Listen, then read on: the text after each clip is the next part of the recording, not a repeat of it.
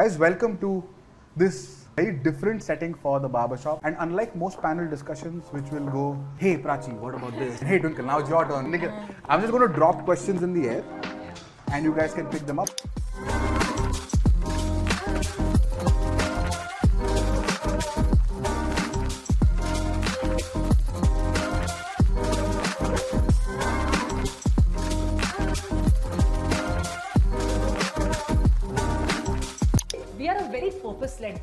Didn't like scan the GDP. I wouldn't be building a hair care brand. I'd go into Web3 or something. To be fairly honest, we did not put in a lot of our own personal savings into the business. On the phone, I can't make out the difference. Their voices sound It's- It's very important to select your investors because these are folks who will be with you for a long time.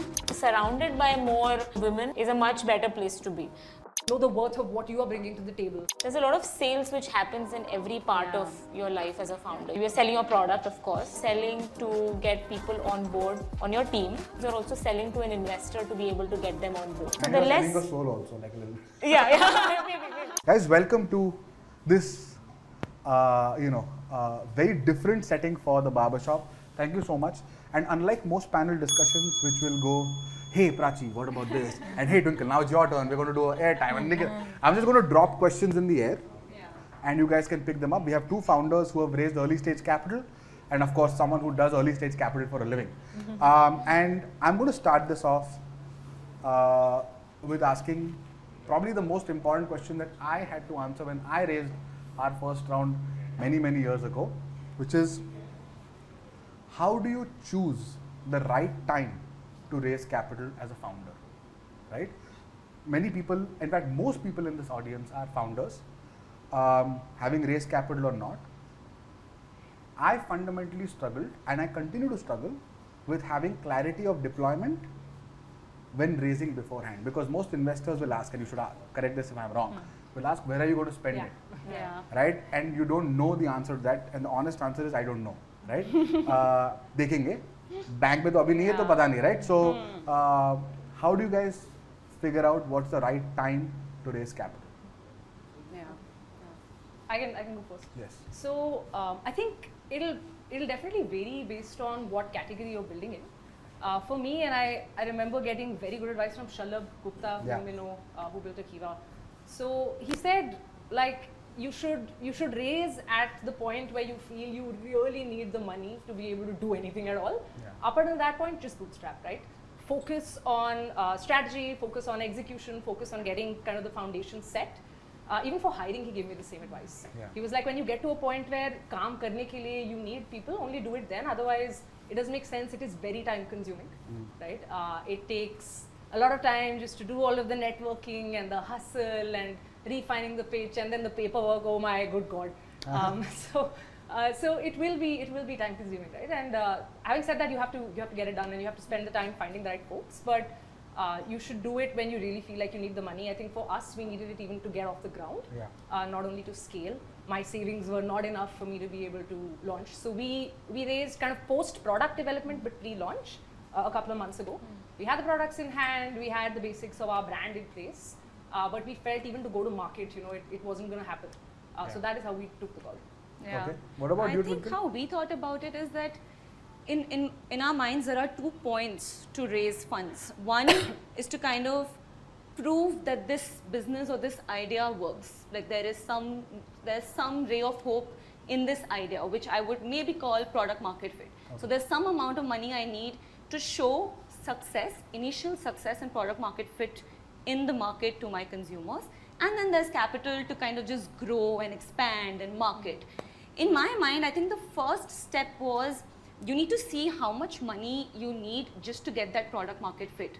And that's the call we took that in order to maybe able to have so many products launched in the market and be able to sell XY units, I'll probably need so much capital. I'll need some capital for inventory, I'll need some capital for marketing, I'll probably need to hire a few people. And that's how I did the back calculation of in order to be able to show at least some early signs of success, this is the amount of money I need. And, and that's how I decided that this is the right time to kind of go ahead and just raise it. I think it's also a personal call. So, for example, for me, it's much easier to be in the flow of something and get it done. So personally, I think the earlier we raised the capital for product market fit, uh, I personally feel it was better, easier because once it was done and dusted, all focus, everything just on on the execution. Yeah, yeah. So for I think those were the two factors: PMF and uh, Flow. the flow, personal That's very flow. interesting. Prachi, how do you see how do you see founders who do this well in terms of timing fundraisers, in terms of not only stage of business, Mm-hmm. but also in terms of bandwidth optimization of self? Because typically, very few founders, especially early stage founders, Yeah. will have the ability to delegate fundraising in any meaningful way. So it's always you doing it. You're also building out the business. So how do you see like best in class fundraising practices? What do good founders do well? So I think what Twinkle mentioned around the two milestones, one which is, you know, you've quit your company or wherever you are and you think that, you know, you want to fundraise or you want to, or you want to, sorry, you want to start up. Uh, at that point of time, there is a, you know, phase where you want to validate what you want to do, right? Which is, does this product really have a market? um, and you know how large can it be and so on so that is the first milestone and it might or might not need capital it depends on you know what kind of sector that you're building in uh, you know since we're here with two you know consumer founders maybe if we were to just focus on maybe consumer product companies whatever it needs for you to be able to get maybe the first sample or the batch of products and to be able to test it at least with a small set of customers. So that is maybe your validation stage. Um, once that is done, the second milestone essentially is you're getting to some early signs of product market Yeah. fit, which is, you know, by product market fit, we would mean, you know, some customer love. So, you know, very good customer satisfaction score or NPS, repeats to some scale, you know, all of those two, three things together. So a lot of times many founders think about the first milestone that they'd want to do with their own savings because they feel like, hey, you know, I can get to, you know, some sample product or something of that sort by myself. And for the second milestone, I want to then raise. Yeah. Right, um, and like you mentioned, uh, I guess fundraising. Honestly, I would say with the, all the founders who put all the hard work into, you know, building a product, building a team, fundraising is hard and it takes a lot of time. So whatever helps you to just get done with it and move on to building it, I think is best. So the number of times you can reduce, I guess, fundraising is probably the best. Can, I, can I add to that? I Yeah, think of course. So I was a, a solo founder at the time. So it just, it felt, I think there was a point where it felt like 70% of my time, of my waking hours, just went into this. Was it was it a function of how much work you had to do, or was it a function of how much it played on your mind? Because they are two different things. the work I had to do. Okay. But I realized I was going about it in a way, and I, I spoke to someone else who, who was saying this to me as well. Um, and I now can't recall who it was. Get help, right? Um, on both fronts, I think there are definitely some things that you absolutely cannot delegate, like Yeah. making the pitch, meeting people, right? Uh, I think I remember asking you also. I was like, can I, can I just get people onto a call? Yeah. Like, know each other, sure. But otherwise, like, you gotta, like, the, the grind is a part of it. But um, I think delegating other business critical things, uh, getting my husband to help out with a lot of it also, um, right? Because we were working on product there, we were working on brand. So trying to delegate some of that, uh, started hiring my early team also earlier than I thought I would have to, just so that all of that could sort of be, be managed. And even in terms of the actual fundraise, right? um, getting advisors. I wanted to only kind of, because we were bootstrapped, there wasn't that much money to spend. Um, I wanted to wait to get like a lawyer, baad mein shareholders agreement ban etc.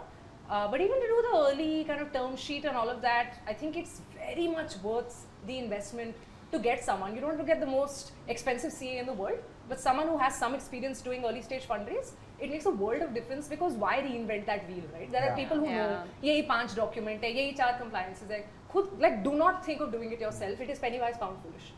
Yeah, no, I completely agree. I think some even I think I was told very early that a good lawyer, a good accountant are absolute over investments that make a lot of sense. I completely agree with you. For I sure. think, I think in fact Rahul at Matrix had told me this. I wanted how many people in this room are founders who have thought about fundraising or raise capital at some point or the other? Ah, very good. We have. I think this is the this is the right audience. I wanted to ask you. I, wanted to ask you guys a specific, specific question, uh, Nikita and Twinkle. And this might be like very tactical, okay? But I think it's important because the more founders I talk to, the more relevant it is to them. What percentage of your savings do you put into a company before you start feeling uncomfortable about opportunity cost of both capital and time to get to this PMF thing that you and Prachi spoke about. This is a very personal. I know. Risk appetite. Hence the question. but how do you think about it? Okay, forget about the number, but how, how do you think about it? How do you I, think about it? Uh, for me, it was not a percentage of savings necessarily. I think it wasn't ki aadhe chale gaye hai. It was getting to a point where I felt like I need this much to be okay. Having said that, I think there is the privilege of like I, I don't have any dependents. I'm not I don't have kids yet. I'm not supporting my parents. You know, they they manage their own thing.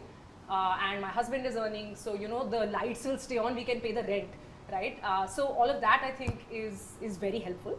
Uh, but having said that, there was still there was a number in mind where I was like, isse kam agar gaya, the, then I'm going to start feeling super uncomfortable. Okay. So for me, that number was like 15 lakhs. Okay. Uh, based on four and a half years of McKinsey savings, I spent a lot. Yeah. Like a significant multiple of that already. Yeah, so I remember for me, I had 50 lakhs in my account when I Yeah. left and there was no salary. And I put all of that into Bombay Shaving Company mentally. All of it doesn't go in one shot. And I didn't transfer it to a bank account. So I made it a loan, kind of, it was a loan on uh, uh, to the company from Even, my side. Done. Right? Yeah. Yeah. But mentally, what happens is then you start writing checks very quickly. So we first ordered our. I don't know if you, Ritika will probably remember if she was uh, if she does. But our first order was 5,000 shaving cream tubes, each at I think eight and a half rupees for the tube and 23 rupees conversion. Hmm. And that was one check that I had to write. And then the second one, and then salaries of three people, and then it just became it ballooned, right? So you, it's easy to bootstrap, Yeah. especially in businesses where revenues are, are backloaded hmm. Hmm. Yeah. but it's very difficult to actually see that money going away and then you start feeling ki, okay I need I also It's hard to anticipate. Sorry, sorry. No, I was just, I was saying it's all, it also really depends on your personal situation. Yeah. For example, in our case, we were both, both life partners, husband and wife, jumping in and starting a venture. So for us, it was not just about, you know, where will money come to invest in the business? It was about how will we just do the the basics? Yeah. Where will rent come from? Where, how will we maintain a basic lifestyle that we have? So I think it's also depends on your personal situation of how comfortable you are in putting in your life savings. So to be fairly honest, we did not put in a lot of our own personal savings into the business because we realized that our funds are now going to dry up for a long period of time and we need to divert a lot of those funds in our personal expenses because there is no salary coming our way now for a long time. And uh, and so yeah we did not put um, a big chunk of savings into the business. That's why we tried to raise as early as possible so that we did not have to put too much personal. And whatever we did was initial to kind of get by to register the company to get to the first set of samples and r&d but post that we did not. So how much have you guys raised just for the audience? I am very privileged to be an investor in both places so thank you both so much but how much have you raised just from a context standpoint? Uh, we we've raised five and a half crores. similar we raised about 6 crores. 6 crores. So this is what is classically a seed round right? Both businesses have not launched in the market but tremendous efforts have gone in for a few months there are sizable amounts of checks both nikita and twinkle kind of come in with tremendous personal pedigree as well so they have been able to capture checks uh, and investments from a large number how many how many investors do you have We have about 34 investors, and then 30. Prachi was very kind to give us a grant as well. Yeah, Okay. through Spark. Through Spark. So, Spark. and what about you 41. So 35 investors and 41 investors. So guys, you have to think about this. 35 investors, each investor will require a conversation around the idea, around the team, around investment thesis, which is what is the valuation, who else is coming in, um, uh, what are the preferences that we're going to get in terms of rights, and how much am I going to put into your company? Can I try the product? Oh, oh, really? I couldn't do With that. that, there is no product right So now. that is 40, 40 each multiplied by probably five conversations. Yeah. which is 200 successful conversations. Not to say maybe the 15, 20, and in some cases where people are coming into a new city or they don't have the networks, that becomes almost 400, 500 conversations if you're going to do an angel round, right? Uh, so they're right in the sense that it, it is time consuming and rejection plays on your mind a lot. Uh, Prachi, how do you kind of think about uh, choosing between large number of angels and of course i know you're vested in the answer here but choosing a large number of angels or going with an institutional early state early stage check of maybe 100k 200k to maybe even a couple of million which a lot of not only venture capital but you now have family offices you have you know a lot of syndicates. There are Right. you know there are now options for capital. But how do you think about choosing, given uh, given that you're you know you're in the Um, game? Well, especially at early stages, you know, if you're able to reduce the number of, you know, meetings as possible, then of course, you Precious know, time. yeah, precious time. And if you can get back to buildings, and if you're able to find one or two, not institutional investors, just just investors who can speak for maybe larger parts of the round, of course, it helps you. Um, but if not, I guess there are um, a lot of, um, I'd say, micro VCs, angels who also run syndicates. So you don't actually have to go through many, many rounds of conversations or pitching to them. Again, there is no right answer to whether, you know, is X number big or, big or small. Um, at, at a point when you just want to launch and you want to get back to building, sometimes the right investor for you is the one who's willing to cut you a check and so which just helps you move on and then get back to building. So no right answer, I guess. Um, we see consumer brands sort of, you know, or, or startups across different sectors raised from different type of angels as well, right? Sometimes they've only raised from a lot of ex-founders such as you know or founders such as say Shantanu or they've gone to micro VCs or they've had uh, you know syndicates uh, sort of uh, you know help the round put together. But when we are evaluating say for example for the next round at that point of time it's just the company and the founder which matters and nothing else. Um, so yeah I guess no right answer. So every every founder can sort of make their own cocktail or whatever it works. What do you look for in a founder when you like because you have very little data to go on the Yeah. businesses are probably infant businesses at best sometimes Yeah. idea stage sometimes it's just the founder who has is passionate and is evaluating two three things right how do you and i know a lot of this comes down to judgment and gut and references but can you go a little deeper prachi at a personal level i wouldn't ask about how your firm does it but i want to know how you do it Right. which is what do you, what do you look for specifically with such opaque uh, sense of data So I think at very very early stages there is there are only two things that you could potentially judge or evaluate. One is the founder, and the other thing is the market, right? And so now let's talk about the most important thing, which is the founder, right? Um, I think the most important thing essentially becomes uh, the founder market fit or the insight which goes behind why they want to start this, right? Uh, now there are two kinds of founders. One which is they face that problem themselves. So they know, okay, boss, you know, I have faced this problem, so that's why I want to solve it and I'm very passionate about it. And the other type of founder is very like top down. I identified this opportunity, like these legacy brands in it, or this is a category which is growing a lot, and you know, I want to build in this. I think within both, both kind of founders can be successful, no right answer. But I think the most important thing is what is the most valuable insight that they have, which probably someone else does not. And maybe that comes from being able to, uh, maybe they've experienced that problem before, um, or they've probably been able to speak to many stakeholders in the ecosystem, and that gives them that sort of, uh, you know, understanding. Or they have, you know, some proprietary access to either some distribution or manufacturing, which helps them gain very sort of unfair advantage to win right? Um, I think this is sort of on the you know on the parts of where you know insight and how they feel about you know the market, all of those things come in. But I guess a lot of it is very. I wish I had an answer to this thing of being able to explain, right? When you sit down with a founder, you you know sit, uh, sit sit with them for a dinner, lunch, whatever, a, a coffee, drink, whatever it is there is a certain type of feeling which you know there is a feeling which clicks uh, which is you know somewhere deep down that you know this person is super passionate and i would be so privileged to be able to work with them right um, and in some ways uh, life as a vc is very dependent on the kind of founders you'd partner with right um, so i wish i had an answer to explain that feeling the click the click Instinct, um, and that how instinct long does the click take no it's a You know, sometimes it takes maybe a couple of meetings, sometimes it takes a week, sometimes it, you, you take time to get to know the It's like founder. finding a life partner. You know, It sometimes is, it's- it is sometimes actually. It's just like it's meant to be. Sometimes That's it's like, the like four years of dating. Like you're like seed stage will get to like series G by that time. Well, we don't have time as much as to There are CDG at people seed. just know also. There are people. Yeah. But you're right, everything in business is almost like marriage like. Yeah, yeah. All these partnerships. So I guess on the founder piece, I guess that, and then you know the, the basic you know things around the market that it should be a large market or should become a large market later and so on. But I guess the click is probably the most special and important thing when you're partnering with a founder. Have you ever had a situation where the click has not happened for you mm-hmm. and the founder has gone on to prove you wrong and you're like, so what, what did you learn? Like I love asking professional investors this.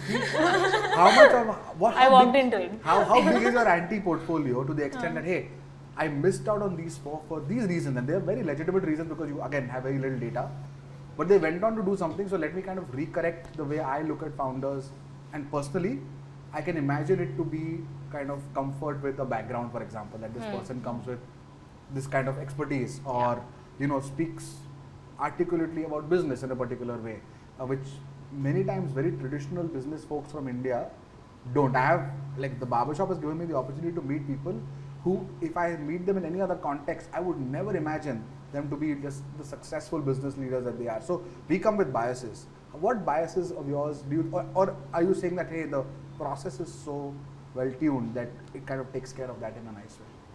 So it's been about three years that I've been, you know, in the seed business. Um, I'd say in hindsight, maybe what I should try and do more of is basically try to uh, focus on meeting folks, founders more in person. You know, for the first year and a half or two years, we were operating, you know, out of, you know, our offices, uh, sorry, out of our homes. Um, and, you know, we didn't get to meet people in, uh, you know, founders in person.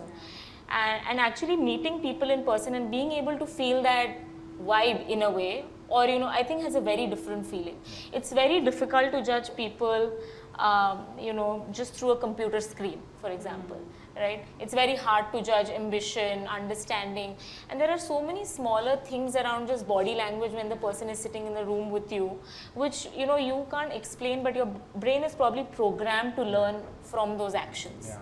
um, and so, uh, whenever I mean, this goes both ways. So, if there is an investor or if there is a founder for you know that's learning from you that you really like, just take the next flight and then just go and meet them. Uh, it does make a world of difference.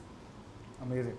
Um, Nikita and Twinkle, you guys have, you know, have it's been a nascent journey, but still a learn, you know, high learning one. Um, what, what do you solicit from your investors in terms of help beyond capital? Do you think that they have helped you, and did that govern your choice of who will get to invest in your companies, or did you just say, hey, look, you have a good reputation as long as you're not giving me black money cash, uh, capital better, and you come in, but or or did you say, hey, you know what, you're going to help me for this, you're going to help me for that, and then did you kind of select your investors or Yeah, uh, what? do- I think it's it's very important to select your investors because these are these are folks who will be with you for a long time. Uh, they are the folks who will encourage you, support you, in addition to providing capital, uh, who will also ask you questions, uh, and that's why it's really important to have that that kind of a rubric on who are the kind of people I would like to have on my cap table.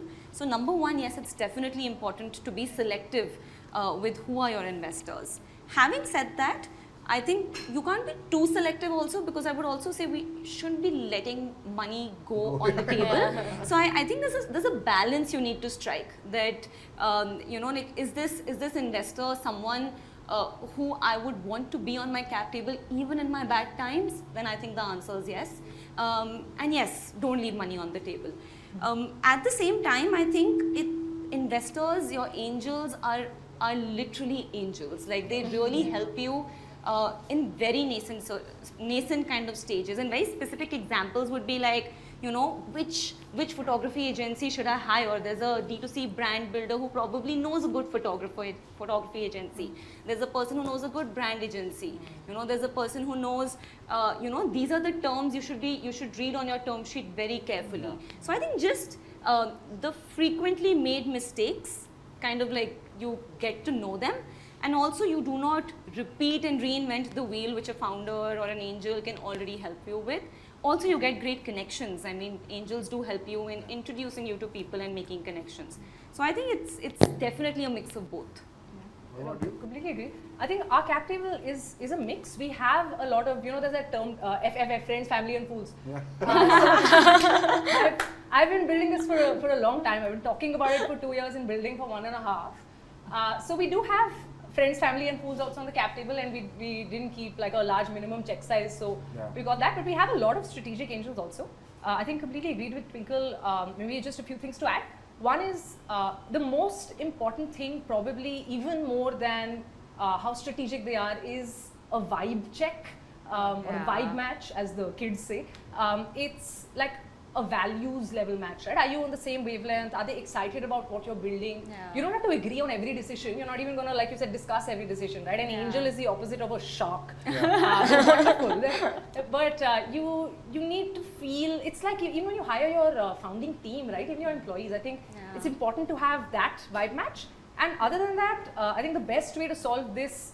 Uh, in terms of how people can help, if they've built in a similar category or they have been investors in similar businesses, uh, then they have a really good perspective. Like Twinkle said, they open a lot of doors for you. Uh, if they if they build something that is not too similar to what you've built, uh, I asked everyone, how do you think you can help? Yeah. Right?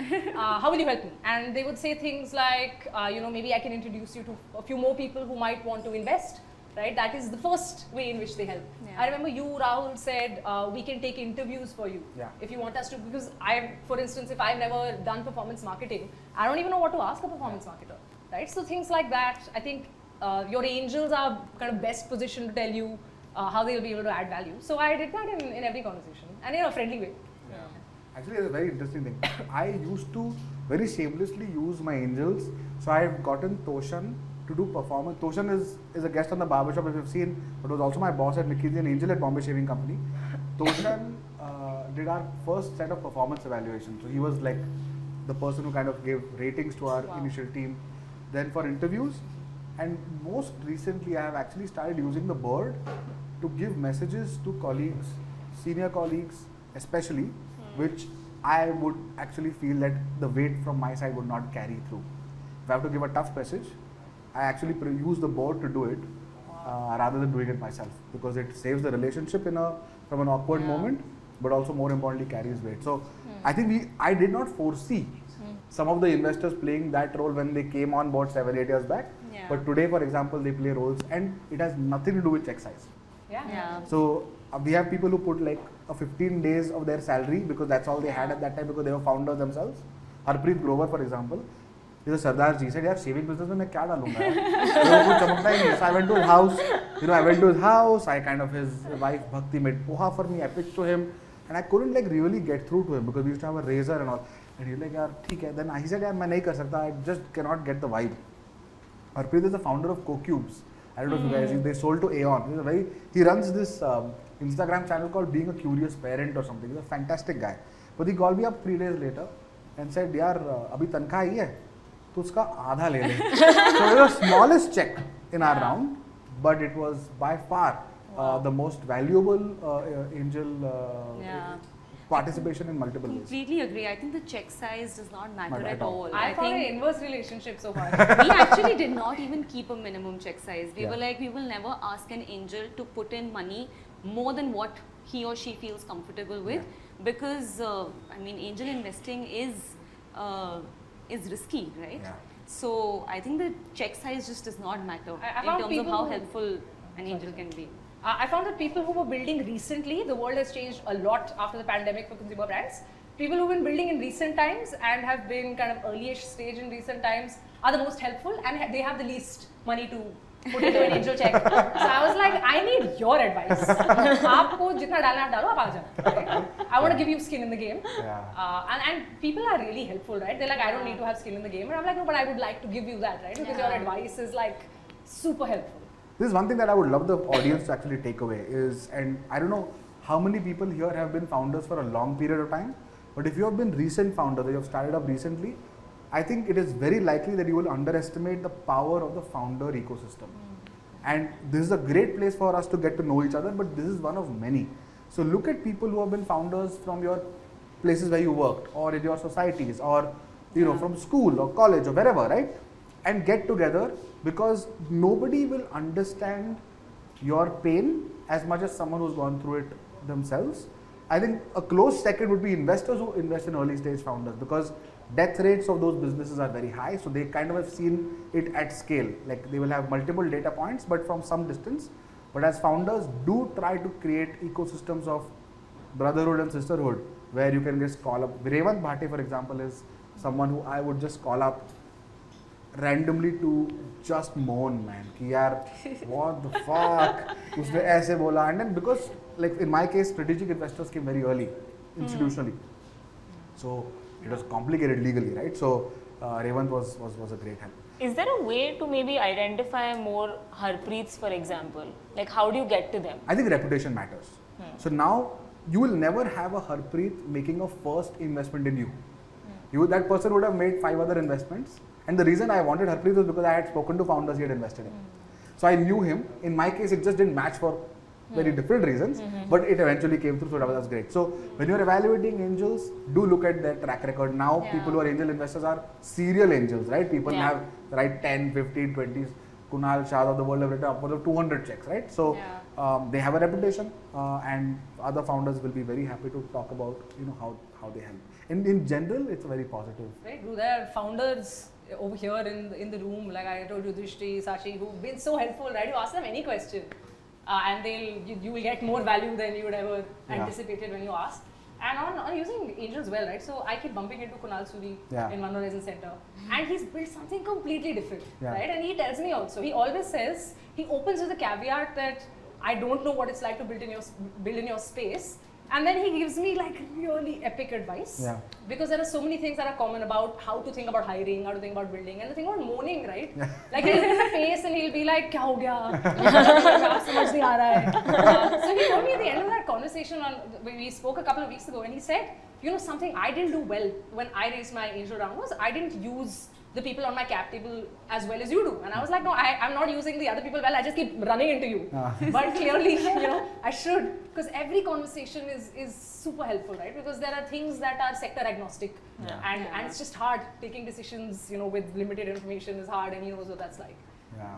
So Kunal, for those for the uninitiated, Kunal Suri was the founder of a company. Is the founder of a company called SimSim, and at probably the quickest journey from founding a business in 2019 to selling it to Google in 2021. So it was I think 720 days of existence Wow. independently before it got acquired, and now Kunal and Saurabh work at work at Google as well. Um, I wanted to actually open it up to the audience because I'm sure there are a lot of things, and uh, I, I get that there is an indexation of consumer brands here, just given my personal uh, networks and you know uh, uh, on, on on on on the you know on the show, but I think a lot of the things that are spoken about in terms of how do you think about choosing investors, to terms of investment, to uh, working with them, to quantum, I think will be industry agnostic. Probably not time agnostic because this will probably be relevant for the first couple of years. If you're bootstrapping beyond the first couple of years, then I think you're golden. Okay, because what you're doing is you're saying I'm going to index time over capital, which by the way is one of the most incredible ways to preserve equity. I think the three, Yeah. like I definitely have not done that. The both of you have kind of taken a step towards not doing it, but you might want to hold it now. But those of you who are in the audience and thinking, I'm, I don't want to raise money. I actually love owning my entire business and owning all the profits that come out of it. That's golden, okay? Yeah. Like genuinely, people don't talk about it as much, but uh, if you're able to do that and build something sizable uh, and own all of it or a majority chunk of it, it's it's, it's quite incredible. I, I think Asian Paints is a classical example of a 35,000 crore top line business, which is still 52% owned by the by the promoters, Incredible. despite being public, Nice. right? Go colors. Yeah, Go Colors also, right? Very well done. Um, anyways, show of hands uh, on questions and just kind of go for it. it. There is no wrong question here. Yes. Uh, one question was you. Uh, could you introduce yourself and what you do and then ask the question? Yes. Yeah, uh, I'm Sonia Khurana. Uh, run something called as Vine Studio. Has nothing to do with vines. uh, we run like a creative agency, but in wanting to scale and do things. But the question, also initially raised a round of funding, um, despite being a not so scalable business. Uh, and you talked about the fact that reputation matters. Shantanu, you said that about people you pick money from. But one thing that I wanted to ask uh, uh, Prachi was that you said that you know when you look for founders, you look for the click, right? So what are some indicators of that click? And uh, uh, sorry, Nikita, you mentioned about uh, you mentioned about the white check. So just trying to get a sense of what does that really mean. I think I'll start with. I want to know from.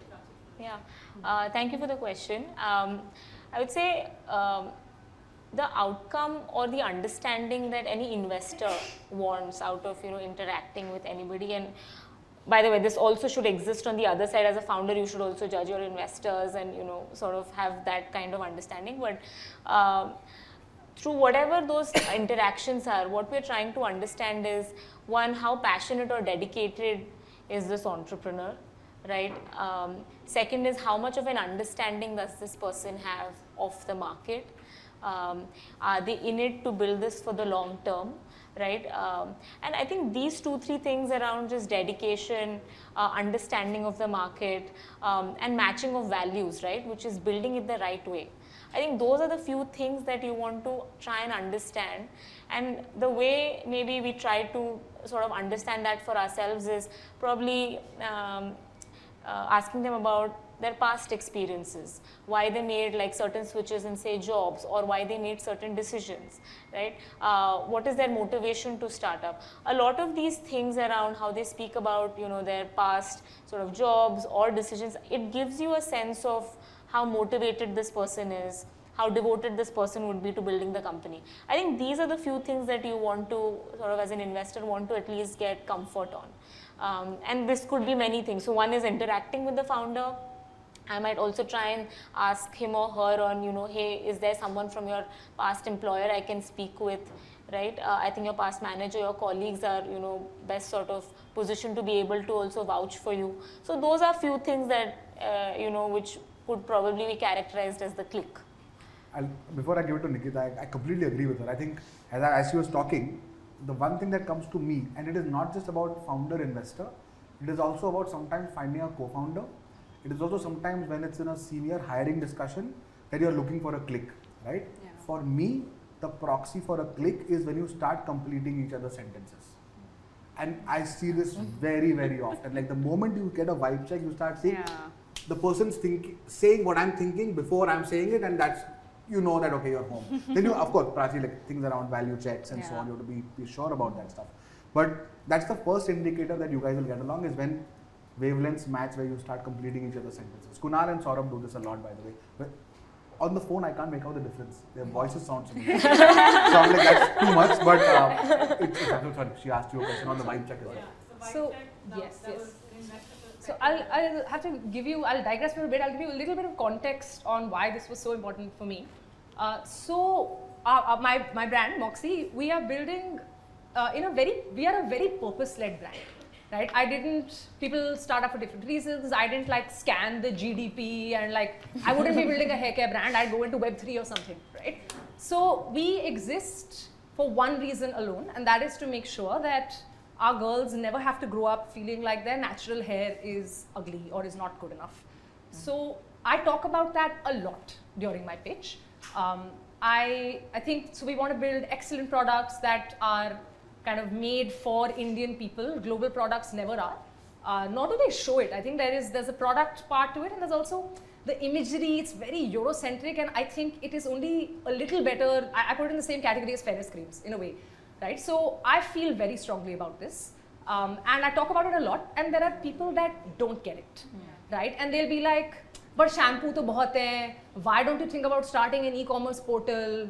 अभी आप आप crypto में क्यों नहीं घुसते and all of that, right? So that's a massive red flag. And having said that, I'm not opposed to pivoting. Like I will do what it takes to build an incredible brand because I want to. I want to have impact, right? It's uh, if the question is on do you want to build a business for four people and, and be happy, that's not an investable business.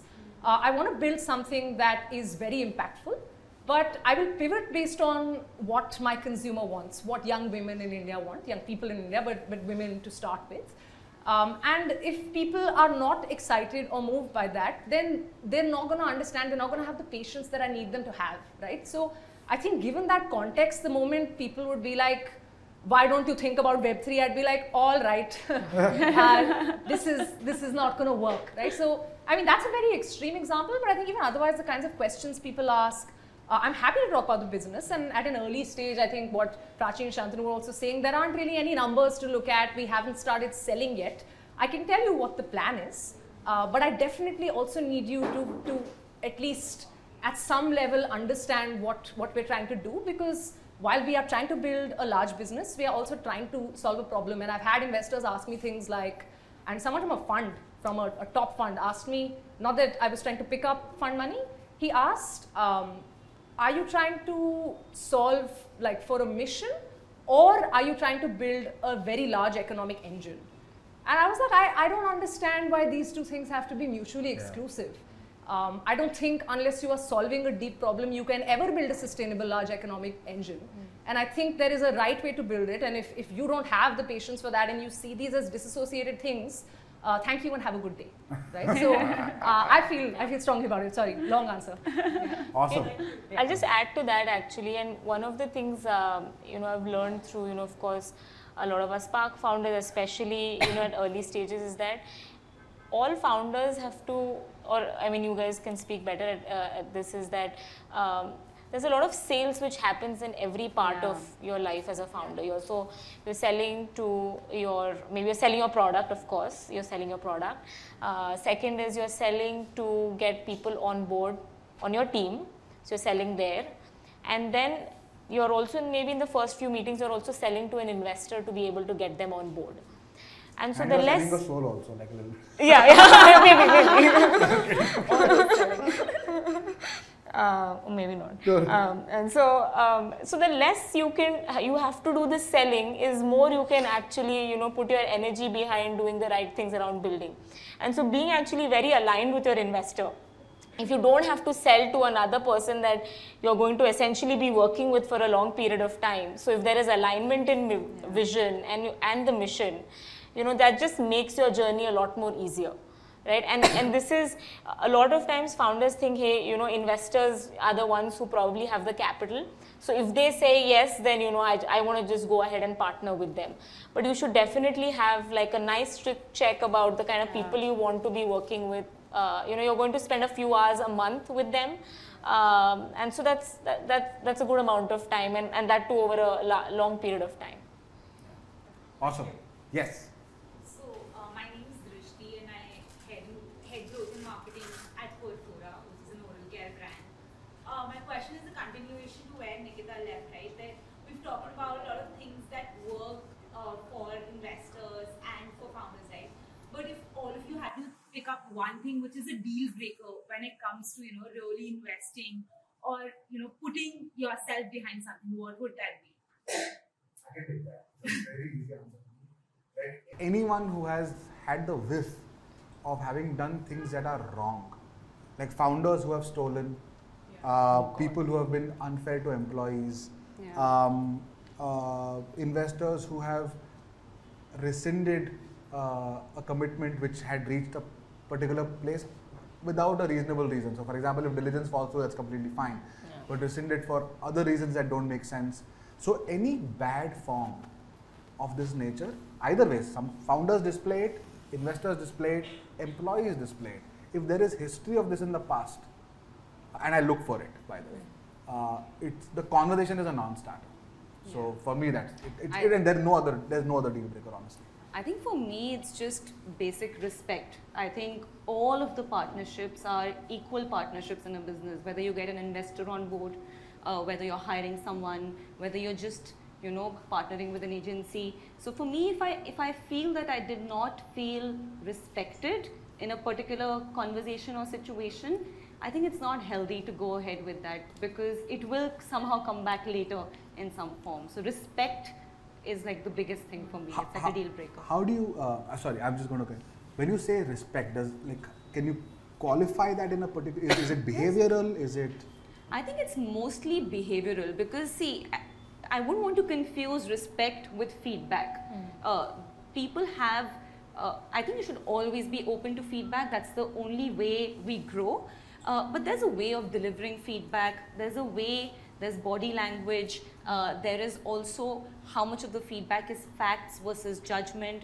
So I, I, think for me, I think again it all- it all comes to like vibe, instinct, and gut. But if your gut is saying that you know I, it was all fine, but I just did not feel respected, or I did not feel, um, I did not feel like uh, the best version of myself when I was in the meeting room.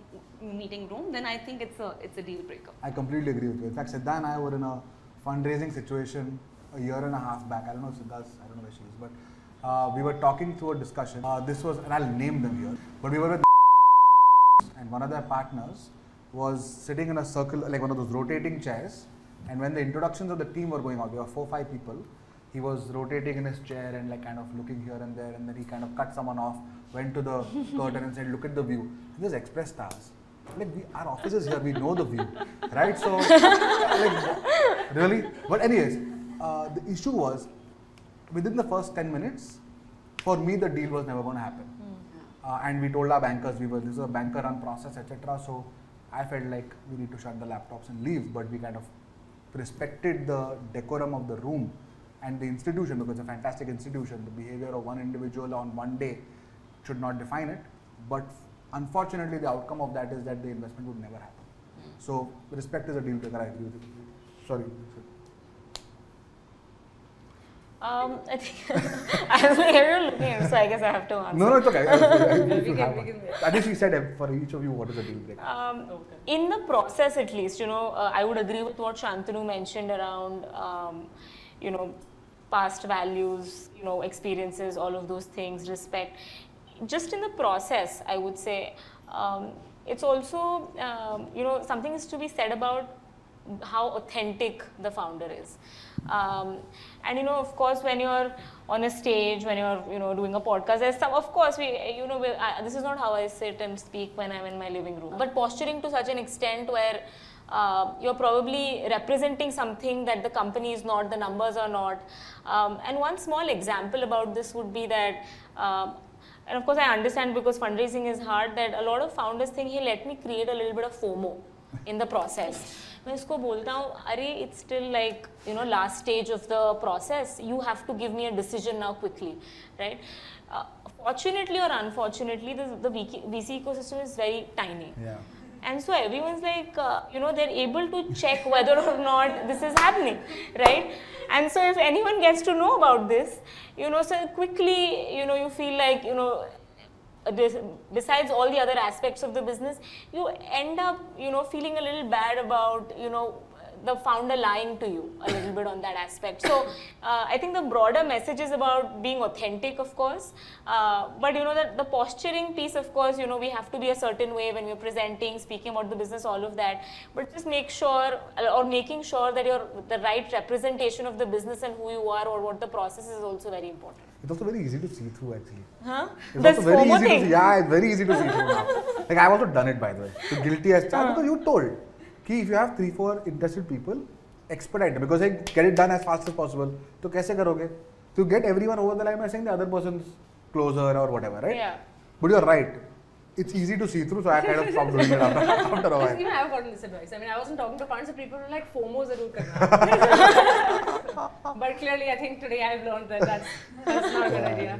Um, I think nothing significant to add really. Respect is, is the only one, right? I think very few conversations where I was fortunate where I felt after the first discussion, unless, you know, there just wasn't the vibe check, where the person is not necessarily disrespectful, they just are on a different wavelength, uh, is when people are kind of rude or, you know, there's sometimes the power dynamic is a little awkward uh, where people are like, you know, you should come to me with more preparation and all that, and it's a relationship of equals. And I, I would like to talk about this uh, because I think it is gendered, right? A lot of Yeah. what you discussed with Vineeta Singh in, in one of your barbershop episodes. Um, there is, I, I think, I mean, people sometimes, and bad form, as Shantanu said, if they behave as though, you know, they are uh, doing you a favor, uh, that's not cool. But I think early on, I felt like they were doing me a favor. So, and this is this is definitely gendered, right? It's one thing to uh, one muscle to build is to hustle intros, right? Like write that cold email like I at one point was asking my friends अपनी company के CEO का email ID दे दो मुझे लिखना है what I got to lose right so one muscle is just finding ways on the spectrum from warm intro to cold email but the other is having the confidence to do it I think uh, a lot of us women especially we feel like like who am I how can I right I got Bhavish Aggarwal's number and I sat with it for weeks and I was like, should I send this? Right? What's the worst thing that'll happen? And he responded saying, very nice deck, but I don't do angel investments. Uh, so I was like, cool, but you know, what, what is that to lose? But I think that confidence, um, it's a coaching chat that you had with me, and I don't know if you recall, but I remember Shantanu saying that, you know, uh, you, you have to have a mindset change. Nobody is doing you a favor. Are you asking them to take a chance on you? Yes. But it's not charity, right? It is an investment. You are going to build a great business, you're going to grow their wealth. So the way to look at it is not I am going and asking, uh, I'm, I'm going with a request. It is I'm going with an opportunity, right? This is a great opportunity for you. Uh, and that mindset just was an absolute game changer for me. And I felt so much more confident, like if I'd see someone that I vaguely recognized, uh, to walk up to them and be like, hey, I'm building this business and can I have your number and I, I'd love to set up time to talk to you. It is not something I could have done, I think, before that conversation where I realized that there is there is just as much for them to gain, right? And the language you use in the barbershop of equity seekers and Yeah. um, just everyone being, it's a, it's a partnership. Um, I, I didn't have that starting out, and I think a lot of women founders that I speak to uh, also don't. I, I remember speaking to someone who was, who was at Sequoia previously, and uh, she was raising, and, and I was asking her, you know, have you reached out to XYZ people uh, who we knew in common? And she said, no, I've never met them in person. So that's like so awkward. How can I? And I was like, why not? Like they're wonderful people. I've worked with them, um, you know, and I'm, I'm sure your idea is fantastic. You are you're you have the right network for this. You're you know, super hardworking. I know they'd be interested. Um, so why are you feeling uncomfortable about this? And then I like I paid it forward and I like I did That's your okay. pep talk. And I, I don't know I don't know if she if she did the outreach eventually. Uh, but I just I wanted to share that. I know it's not exactly a response to, to your question, but uh, it just I think the thing about respect got me thinking that while the investor should not behave be behaving as though you know they, they own you, uh, you also need to kind of give yourself um, like know know the worth of what you are bringing to the table and not be like you know please uh, because that's uh, that's not the truth of it, right? Uh, there's an opportunity for them. Awesome. Yes. Wow. Okay. So we, we, have, we have a lot of questions. I don't want people to not ask questions. A lot of questions we'll cover over. I think we'll be here socially as Yeah. well, but we'll want to we'll go through them quickly. Yes.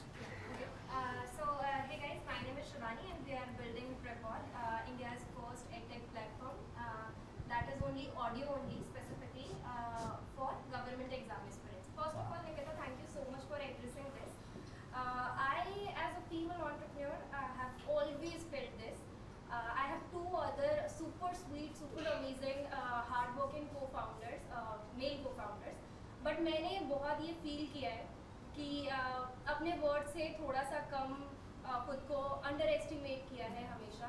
And I am glad कि आप लोग यहाँ पे मुझे मिले। I have tried another this breakfast stuff with co founders female co founders and this is amazing okay ये feedback यहाँ पे मुझे दिस इज़ अमेजिंग एंड आप दोनों बहुत सही बिल्ड कर रहे हो thank you so much for inspiring us या सो मेरा पर्सनल एक्सपीरियंस वीसी के साथ ये रहा था कि while I was pitching them कोई इंटरेस्ट नहीं था उनकी तरफ़ से and they didn't ask any question after 15 minute one of them said problem क्या सॉल्व कर हो? And I was like damn अभी तक यही नहीं समझ आया 15 मिनट बाद. And in another pitch I realise that when one of my co-founder was there, they were interacting like anything. I don't know ये किस वजह से था कि इंडिया में मेल फीमेल इंटरेक्शन कम होता है दैट्स व्हाई वो उनका कॉन्फिडेंस था कि उन्होंने मुझसे क्वेश्चन नहीं पूछे बट मुझे ऐसा पर्सनली लगा। सो so, प्राची आपके पास कितनी uh, मतलब ऐसी पिक्चर्स आती होंगी जहाँ पे फीमेल ऑन्टरप्रेन्योर्स होते होंगे पिच करने के लिए? या जेंडर रेशो काफ़ी ज़्यादा हिला हुआ है यहाँ पे? So first question is this and second question आप सबसे है कि बहुत से स्टार्टअप्स आइडिया के बेसिस पे पैसा उठा लेते हैं वेयर कुछ ऐसे होते हैं जो बिल्ड भी कर लेते हैं still they struggle and B C कर लाइक कि इतना रेवेन्यू हो जाएगा तो बता देना। तो फिर जब हम रेवेन्यू और प्रॉफिट खुद से कर लेंगे तो हम बीसी का क्या करेंगे?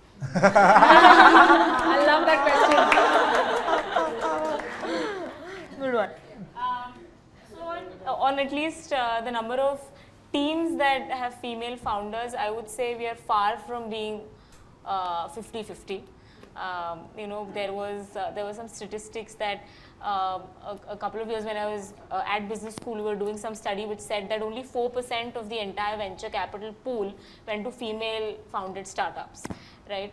Can you imagine? Like just 4%, right? So the number is obviously far from where we'd want it to be, and there is a long way to go. Um, I'd say it's a lot less than half today.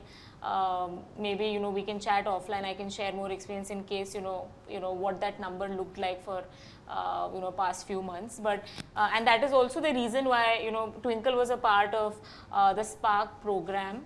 Uh, which is a fellowship program specifically for female founders. And what you mentioned about the breakfast club or you know the event that you went to, I think the community piece really does help right? Uh, and finding like-minded folks and maybe in, in, in, in some of these cases like-minded folks could be other female founders is very important and to be able to find that tribe. So it could be through such programs like i think Blume also runs this uh, vani of Kalaari also runs an amazing cxxo initiative I think all of these events and more such initiatives, thanks Shantanu for also putting this together, are actually amazing places to be able to find that tribe. Um, and I know I would say not only as founders, I feel like just as a professional also, right? Uh, being surrounded by more, uh, you know, women uh, is is definitely something that I would say is a much better place to be. Um, so yeah, I mean, I don't know if that answered your question. Maybe we'll chat offline more on uh, what what's the split like.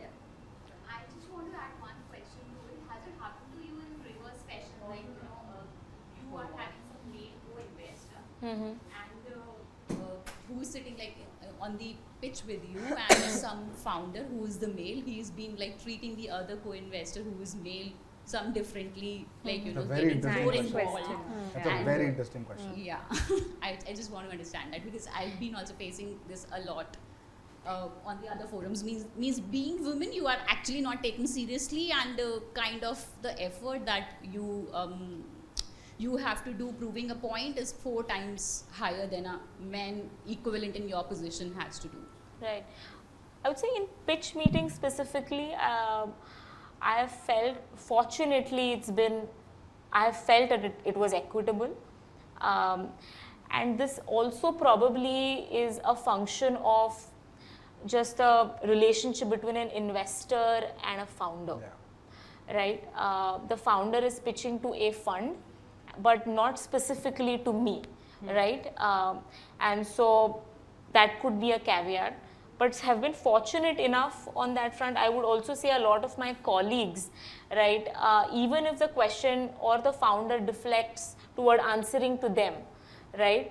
My colleagues would you know, instantly say, you know, Prachi here actually leads most of our XYZ investments and, you know, she'll be the, you know, so there is a lot of also responsibility on people around you, Yeah.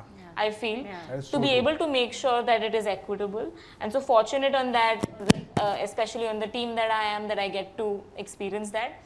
Though I, I will say that uh, the kind of relationships that you build and the kind of effort which is needed could be different, right? So I work with both kind of teams where there are female founders, there are mix, and there are only male founders, right? And the kind of relationships that I would have with each are not to say that are, are better or worse, but they are just different, right? Um, so one of our first investments actually was Animall. This is, you know, both the co uh, the five team, uh, but the CEO and CEO is um, are women. So the relationship that I have with Neetu and Kirti actually is very different. I would say now it's also been three years. Uh, is I would say is very different as compared to maybe the other relationships that I'd have. That's a very interesting point. Yes, someone in the back had raised their hands.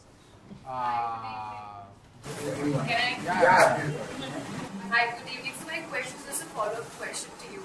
The limited knowledge that I have, um, of course, you know, being a founder who is into just ideation stage altogether, and we go to an angel investor, but would a VC be invested to fund? The second, if so, what's the benchmark? what's your name, sorry? Manasvi. Sorry? Manasvi. Manoj, I think Prachi can take that. But can I give one like one thing for everyone here? I think women in general, and I might, you might agree or disagree with me, but I, there's a very strong point of view. I think women underball themselves a lot more than men do, all else equal. So, like consciously try to not do it. For example, in your sentence, I would not say with my limited knowledge at all. So language defines mindset, attitude, behavior. If you say limited knowledge, you'll believe it, and then so will the other person, and then your baseline is different. So with the exhaustive point of view that you have, I would like Prachi to answer the question. So the answer is yes. Um, but again, every VC has a different risk appetite. You know, and that's why every VC has certain stages. Everyone's like, okay, no, we'll only do Series A onward, Series B onward. We only do like pre-seed, etc. So you will find the kind that you're looking for as per stage. And there are enough and more venture capitalists, solo capitalists, angels, micro VCs, all of these folks in the ecosystem right? Uh, but a good place to start, especially if you're in ideation phase, could also be looking uh, toward folks you've worked with before. So for a lot of folks sitting here, it could be that your first checks came from either your friends, family, or the managers, yeah, senior managers, all of these folks that you've worked with, right? Because they know you from before. So with the idea, they can also underwrite you as a founder. So that's also a good place to start. On the benchmark thing, again, no right answer. Um, and you know, uh, I wish maybe I can, maybe whatever you're working on, we can chat offline and I can maybe give, uh, with that color, I can tell you more about benchmarks. But you know, it would, goes anywhere from, you know, zero, which is pre-launch and just maybe the product is there, to about uh, maybe even, you know, a million or two, uh, depending on the sector right? Uh, for software, it's very different. CPG, it's different. Maybe for B2B businesses, it's very different. So hard to put one benchmark for all type of companies. Awesome. People who are raising hands while sitting, I can only see hands go up. So I cannot even say who I got. Just pick whoever, just ask whatever. So I'm Shubha from Gurgaon on Steam. I think most of you know about the community. About the community with 41,000 plus women, uh, very popular in NCR. Um, so very interesting conversation and congratulations to you all. We do have a large number of uh, entrepreneurs inside the community. Uh, my question is, uh, you know, uh, when you go to uh, seeking investors, so how much of information do you share? I mean, how do you choose what you should share and what should you not? Yeah, I think that's a fantastic question. I, That would be a great, uh, you know, guidance for many of us. Can I answer that? And you guys should also do it, but Because for all of you, I think you have invented, created something new. So it's not easy that you go around, especially when you're going to take a large number of investors. I'm sure you would have uh, met many more uh, to shortlist those 41 and 36. So what is the red flag? How should we go about it? my strong belief on this is there is absolutely no downside to oversharing. There is only upside to sharing your story. Investors typically, very few times, if at all, would take your ideas, have the brains to copy them, then pass it on to a competitor who will then think they are good ideas, who will then execute them even half as good as you. It's not going to happen. But the upside is if you tell your story with flavor of numbers, insights, whatever it is that you think is telling the story of Gurgaon moms, the chances are you excite the person with the maximum chance who will then go and tell 10 people कि पता है शुभा क्या कर रही है dude it's amazing and then you don't have to do the pitching at all because once you tell a great story with all the flavor, the pitching kind of happens in the background, right? So sometimes founders will request an NDA to be signed, and investors in general, well reputed investors, have absolutely no incentive to copy or take notes and give it to a portfolio company where it'll be useful. We all think this, all founders think this in their heads very early. Ki yaar, mera idea copy ho jayega, kuch nahi. Very, I, think it's, I might be wrong also, but my personal, I thought whatever I tell investors I tell in the press I tell on the barber shop I don't care. Like because unless by the way unless you're a tech company where for example like there's ip or there is a, there a part of your code which is very very like patentable and so on only in those very specific cases you should not share.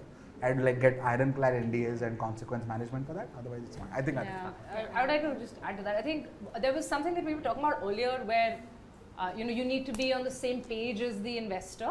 Uh, so being as honest as you can be is very helpful in terms of having the same expectations, right? Prachi spoke about expectation alignment. Uh, so being super transparent uh, is helpful. I think where the, the place that I would draw the line, I completely agree with Shantanu, is IP, right? If there is something that, um, if it's code or like in, in our business, you know, it's formulations or it's formulator maybe or things like that, right? Which are very, very precious, like which are absolutely at the core. Maybe you don't want to share that. Uh, if the and the investor will not ask you for that also because they, they don't want you to disclose anything that is IP or that is kind of the source of your IP. Other than that, you should absolutely tell the entire story. And if it scares somebody off, you don't want them on your cap table anyway, right? Because there's going to be ups and downs. So a mature investor will not be scared off by, um, you know, the, the truth of building a business. Hopefully, they'll know that that's how it goes. Uh, but it, it just helps. Like alignment is, is super important. Yeah, I think uh, I think two things. One, really, I think I'm realizing this more and more. Everyone used to tell me this, but it is building a business is all about execution. It's very little to do with the idea and everything to do with the execution. there are there are like thousand small decisions that we will probably be making on a daily basis, and the culmination of all of that is what builds the business and not just the idea. And and I, I understand where you come from because I think in the early stages I was very protective about you know should I even be talking about this idea? Should I talk about my uh, my industry? Should I talk about the, the kind of products I'm going to build? You know, feel very protective. But then I think a lot of people kind of guided me at that point that the more you share, the more you'll iterate and the more you'll learn.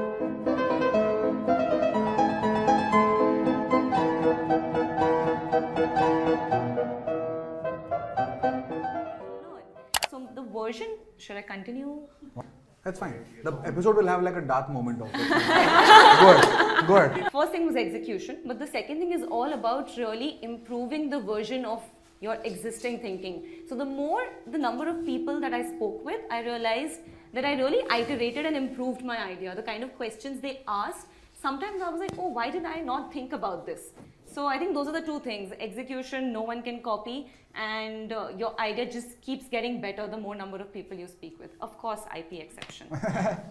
Yeah, we'll have a couple of questions and then we can kind of move into like food and drinks.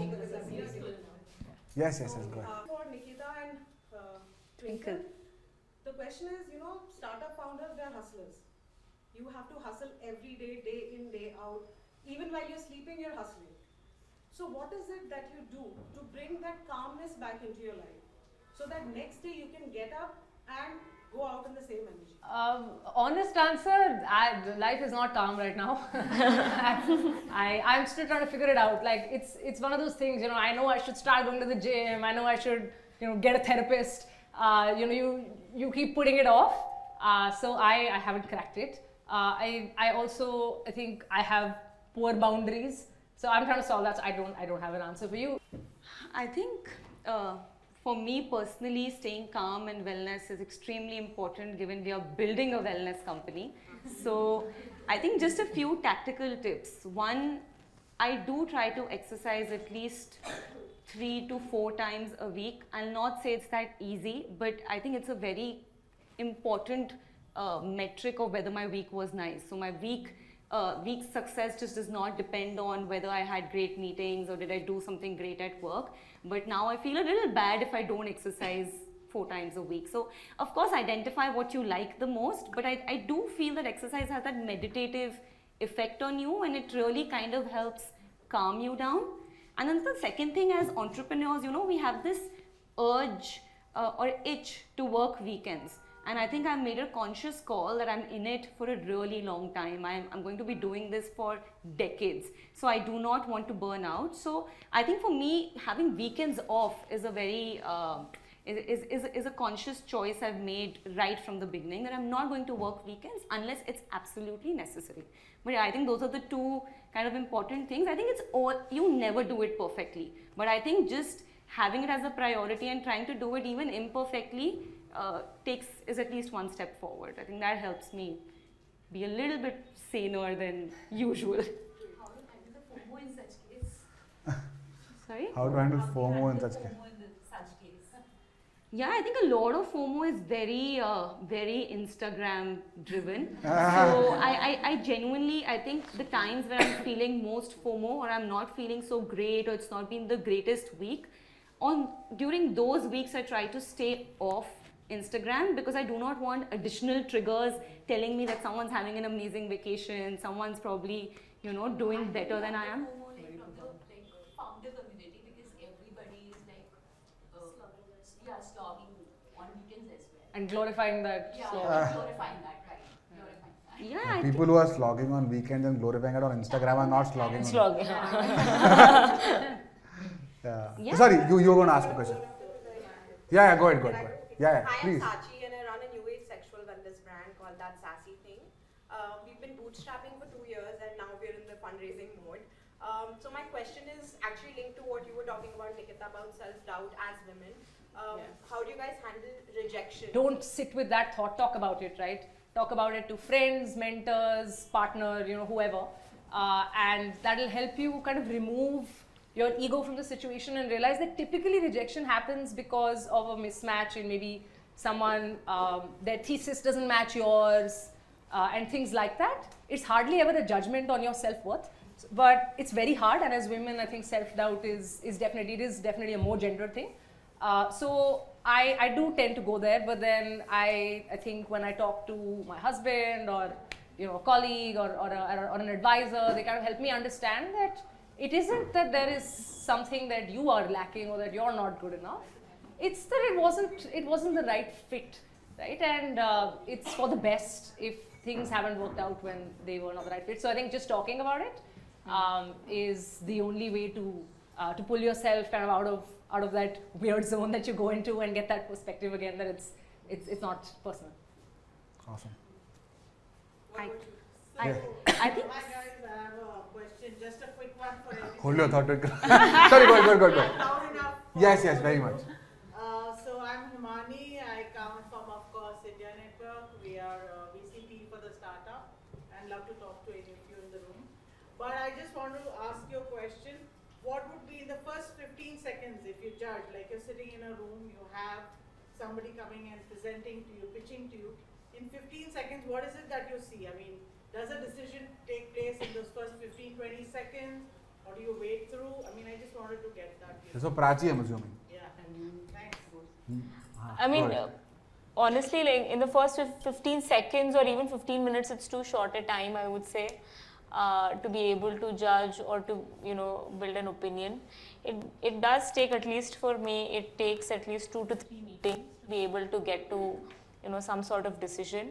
Um, and I think as, um, and, and maybe you will also relate to it, is that I think one of the things I've been able to, I've had to unlearn and also sort of uh, educate myself is that I was an operator before. And so you have a very deterministic mindset, right? You have to make a decision or not. Uh, this is right, this is wrong, right? Uh, but as maybe now in this role, uh, I have to be more probabilistic, which is it is possible that I may be wrong, I may be right, but I need more time to basically be able to prove out one way or the other. So that is my thinking more going into it. So it does take two, three, two, three meetings. First 15 seconds or first 15 minutes honestly is maybe too short at least for me.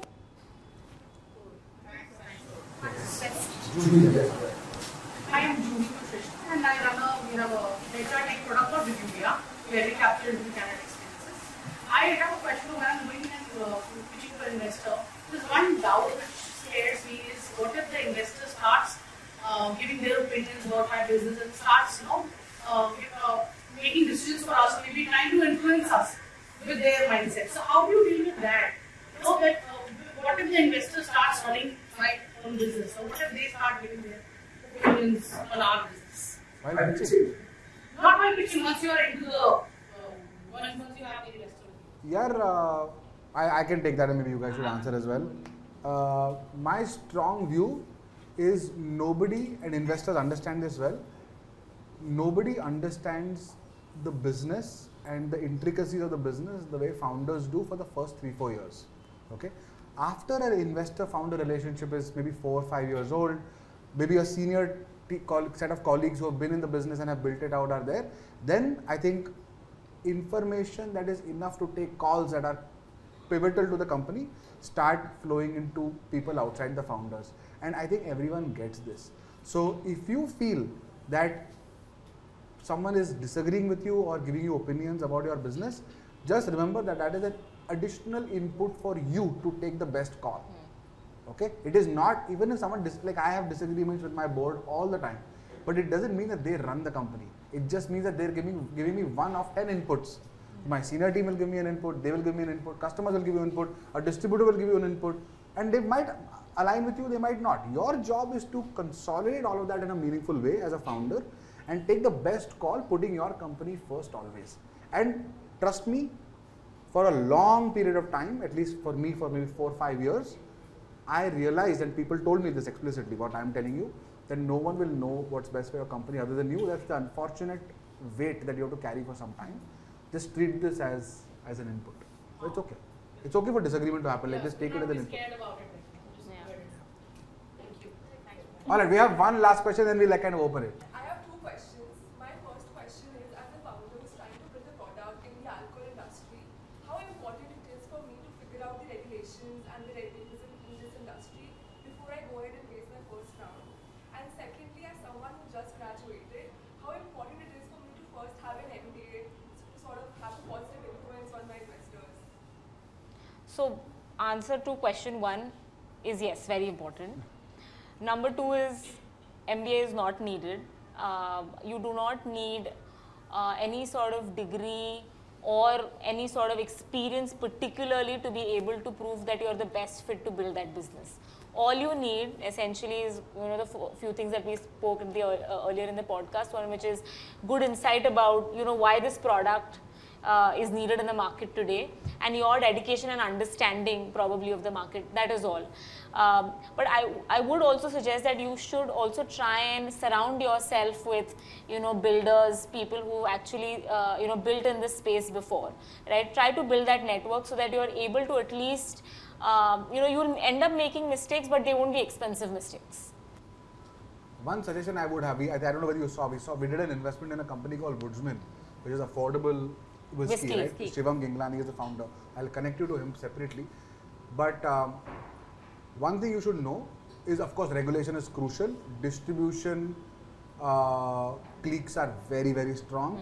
Government lobbies are very, very strong. It's a, there's a reason why alcohol is a difficult business to distribute. Okay, so understand that well. You're fresh out of college, you're starting a new company, so please make sure you do that. So, on regulation plus, what are the power centers of of, of, of distribution, right? That's one. Second is, other than Bira, private capital in alcohol is tricky because there are always LPs who will have, who won't want. So, for example, after Bira, I don't know, there's not been any venture capital investment, and for a good In alcohol, reason yeah. in alcohol because LPs have that bar that, like education funds, endowments, you know, pension funds, etc., will say we don't want to invest in alcohol, for example, right, or tobacco, for Yeah, example yeah. Um, and that's fine because that's just values for them. So you have to understand what pool of capital is available to you. You also need to know that private equity, for example, large private equity. So look at any blue chip private equity fund in India. Typically, their LPs will in fact even have a higher stringent to say you cannot invest in any company where, for example, alcohol or wherever, where even any other part of the supply chain, I cannot have a portfolio company in any part of the world which makes it so much more difficult to get access to private equity, you know, above 100 million dollars, for example, right? So it is a tough, you will need money, it's regulation, distribution power centers are very difficult. Having said that, because it's difficult, sometimes the pot of gold is very, very, very big, right? So you will always have strategic investors. You have large companies like AB InBev, Diageo, uh, you know, Pernod, etc., who have their own investment arms. But identify pools of capital before you jump into this because it's, it's not a straightforward answer. But talk to Shivam for sure. Awesome. Cool. Uh, Prachi, Twinkle, Nikita, I'm hoping you guys are hanging around for dinner and for drinks and so on, so you guys will get access.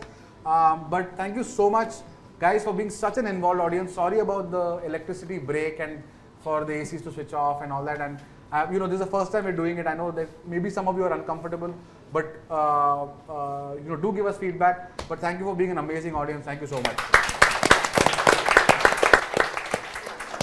Yeah, I think the party starts now.